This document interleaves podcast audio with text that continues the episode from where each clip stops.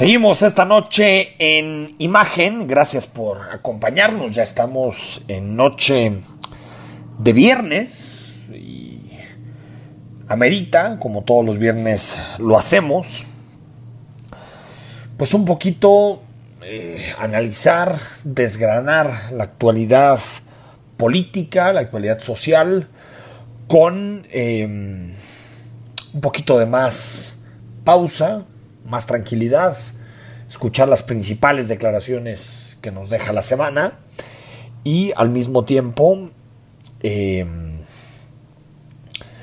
pues de alguna forma brindarte una perspectiva, una opinión un poquito menos influida por el día a día de, de la política y de la polarización que estarán ustedes de acuerdo conmigo, que vivimos en nuestro país desde hace al menos dos años y medio, tres años, desde un poquito antes de la elección, donde es muy difícil ponernos de acuerdo en los, en los temas más importantes del eh, país.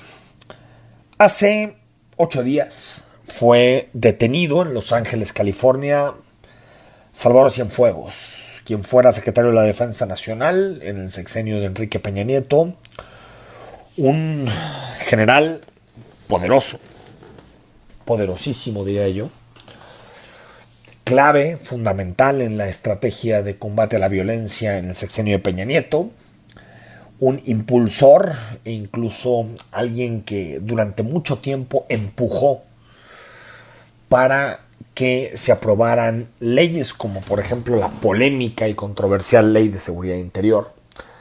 Es decir, el señor Cienfuegos, el general Cienfuegos fue y es, eh, en términos históricos, porque en este momento está detenido, pues un hombre clave, una pieza clave de la cúpula militar en nuestro país. Eh, Salvador Cienfuegos y su caso, desde mi punto de vista, ilustra hasta qué nivel llegó la penetración y la descomposición de los militares. Es decir, hasta qué nivel logró el narcotráfico infiltrarse en las estructuras del Estado mexicano.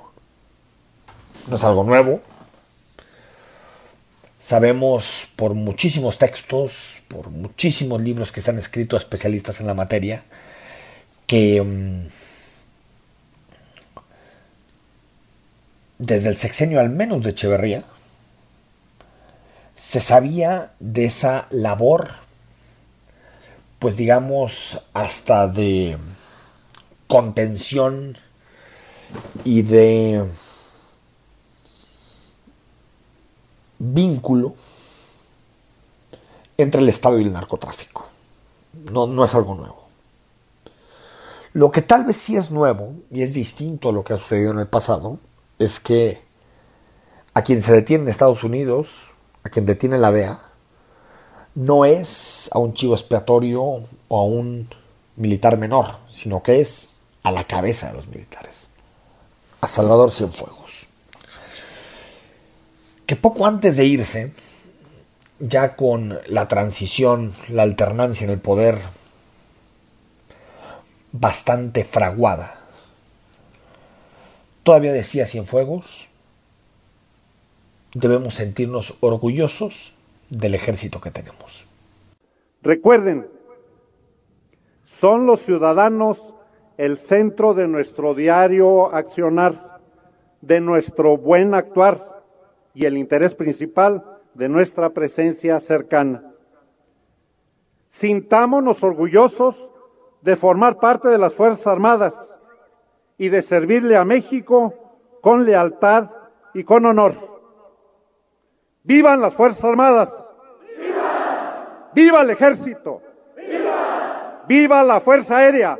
¡Viva! ¡Viva la Armada! ¡Viva, ¡Viva México! ¡Viva! Cienfuegos no solo tiene o sobre él pesan acusaciones muy profundas en materia de, de penetración, de protección de grupos del crimen organizado, en particular de los Beltrán Leiva, y en particular de la operación del H2 en Guerrero. No solo pesan sobre él masacres que en su momento fueron muy lamentables, como por ejemplo lo que sucedió en el Estado de México en Tlatlaya. También pesan sobre sus hombros una investigación que no ha concluido, que nunca hemos tenido un veredicto real, una historia real, pero que de alguna manera sigue impregnando, sigue relacionando al ejército. El caso Yotzinapa. Y Alejandro Encinas, que en este momento forma parte de la Secretaría de Gobernación, lo decía así después de su detención. Con la caída de Cienfuegos, el caso Ayotzinapa tendrá un vuelco. Que hay que atender a fondo, que muestra los problemas tan graves que hay en el país de descomposición política y de vínculos con redes delictivas y esperamos que esto se cumpla de manera muy puntual, se toda la información al gobierno de México. El general está, eh, estuvo en el sexenio de Peña Nieto donde se desaparecieron eh, a los cantantes eh, de Ayotzinapa. seguramente tendrá repercusión en el caso, pero está, tomamos con calma este asunto para analizar bien la información. Creo que eso va a impactar sin lugar a dudas en la investigación.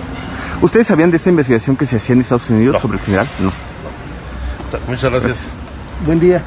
Y es que siempre quedó esa incógnita.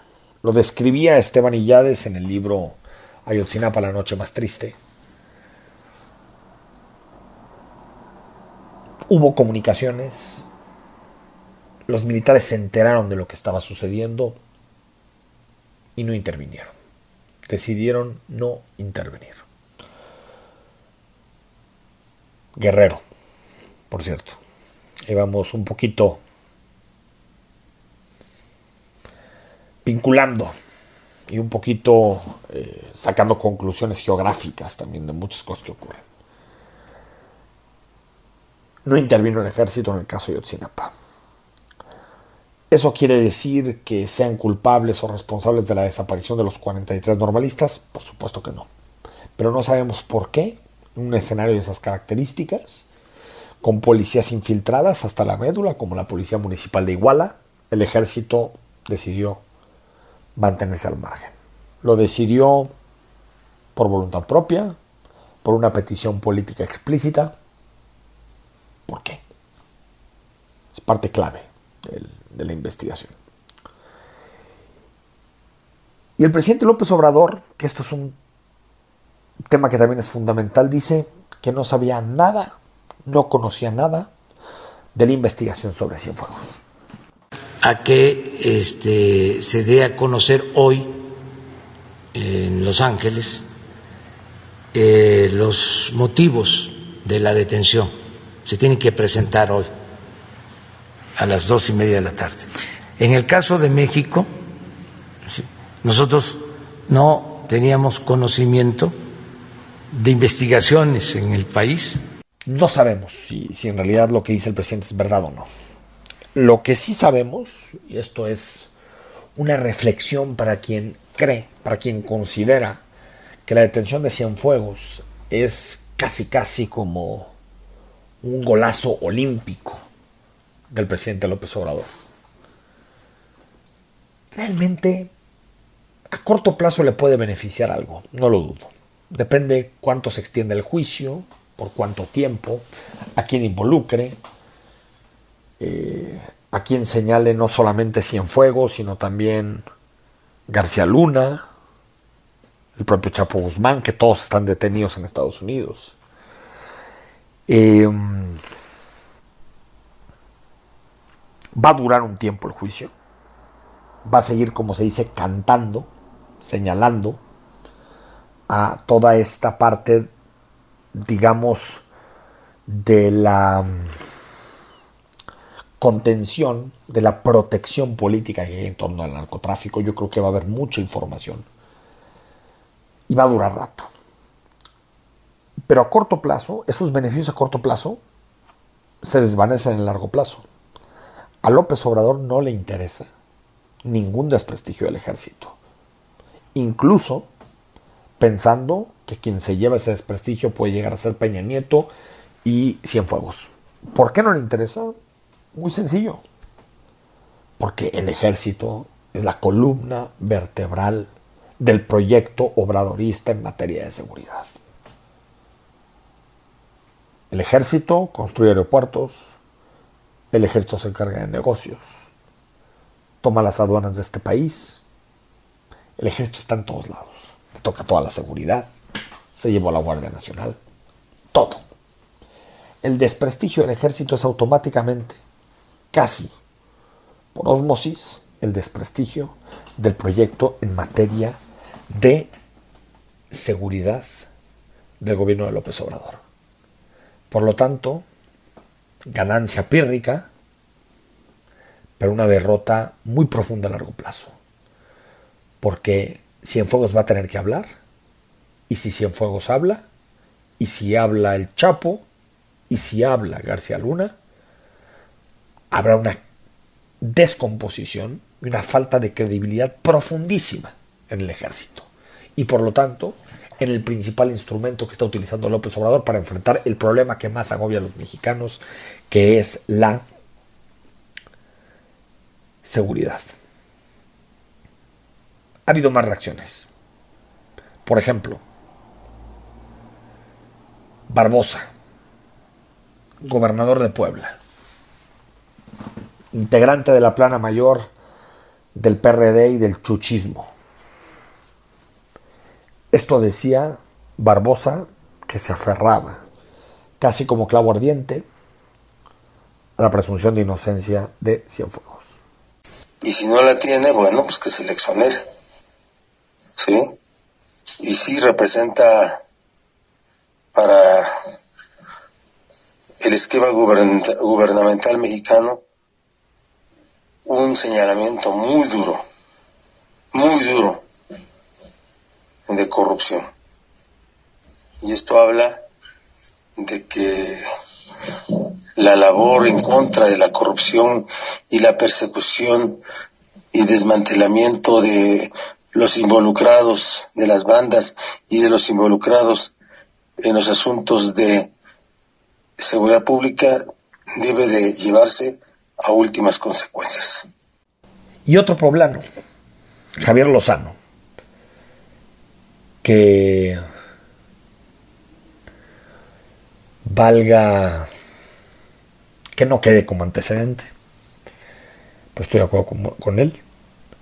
Es increíble que el gobierno no supiera, no solo este, sino los anteriores, que Cienfuegos estaba trabajando para quien no debía trabajar. Tras la detención sorpresiva del general eh, Salvador Cienfuegos en los Estados Unidos, me surgen varias consideraciones. La primera es que me parecen acusaciones inverosímiles. La segunda, demuestra el pésimo nivel de comunicación, coordinación, colaboración y cortesía entre nuestras agencias gubernamentales, porque nos enteramos a través del embajador quien le dijo al canciller y el canciller le comunicó al presidente de la República, ya que este era un hecho consumado. Tercero, el penoso papel del presidente como jefe de Estado y comandante supremo de las Fuerzas Armadas al no exigir que se respete el principio de presunción de inocencia y exigirle al gobierno de los Estados Unidos el debido proceso por el general Salvador Cienfuegos. Cuarto, qué casualidad que todo esto ocurra a dos semanas de que sean las elecciones en Estados Unidos en las que las encuestas ponen abajo a Trump.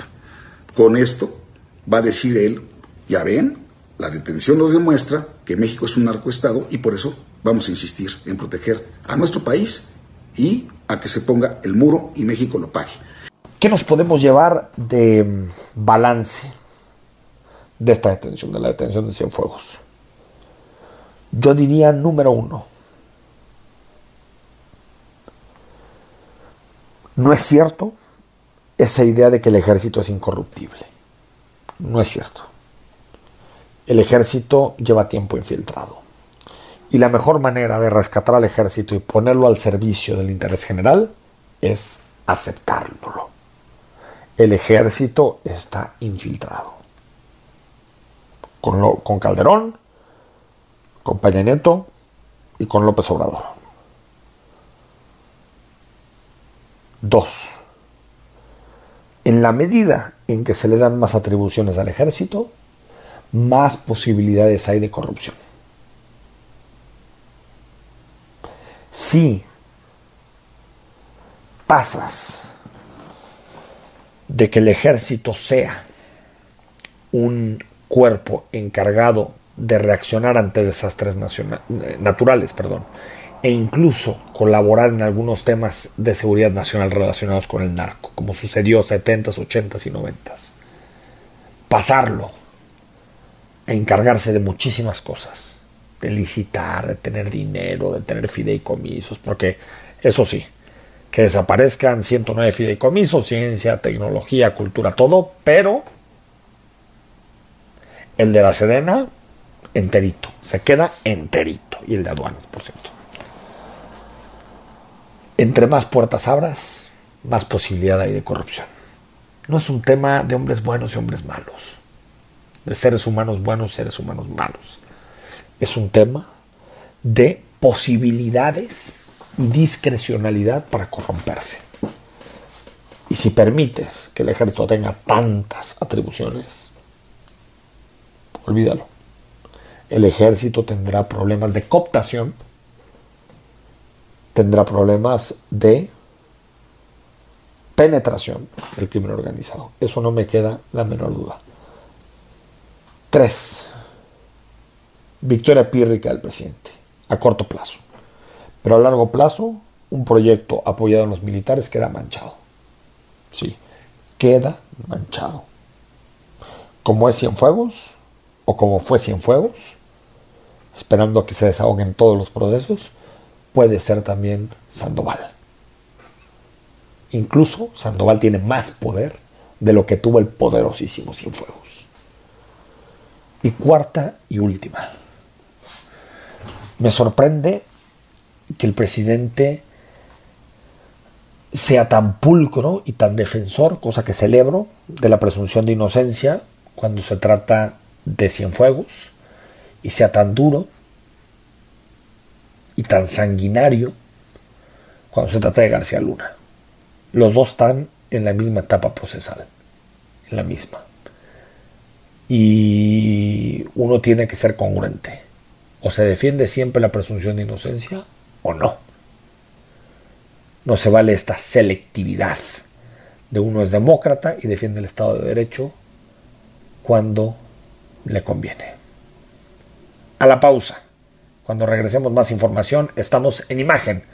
Puertas del fin de semana más adelante, sección imperdible. ¿Qué debemos ver en la televisión, en Netflix, en Amazon, en todas estas plataformas? Con mi tocayo Enrique Vázquez.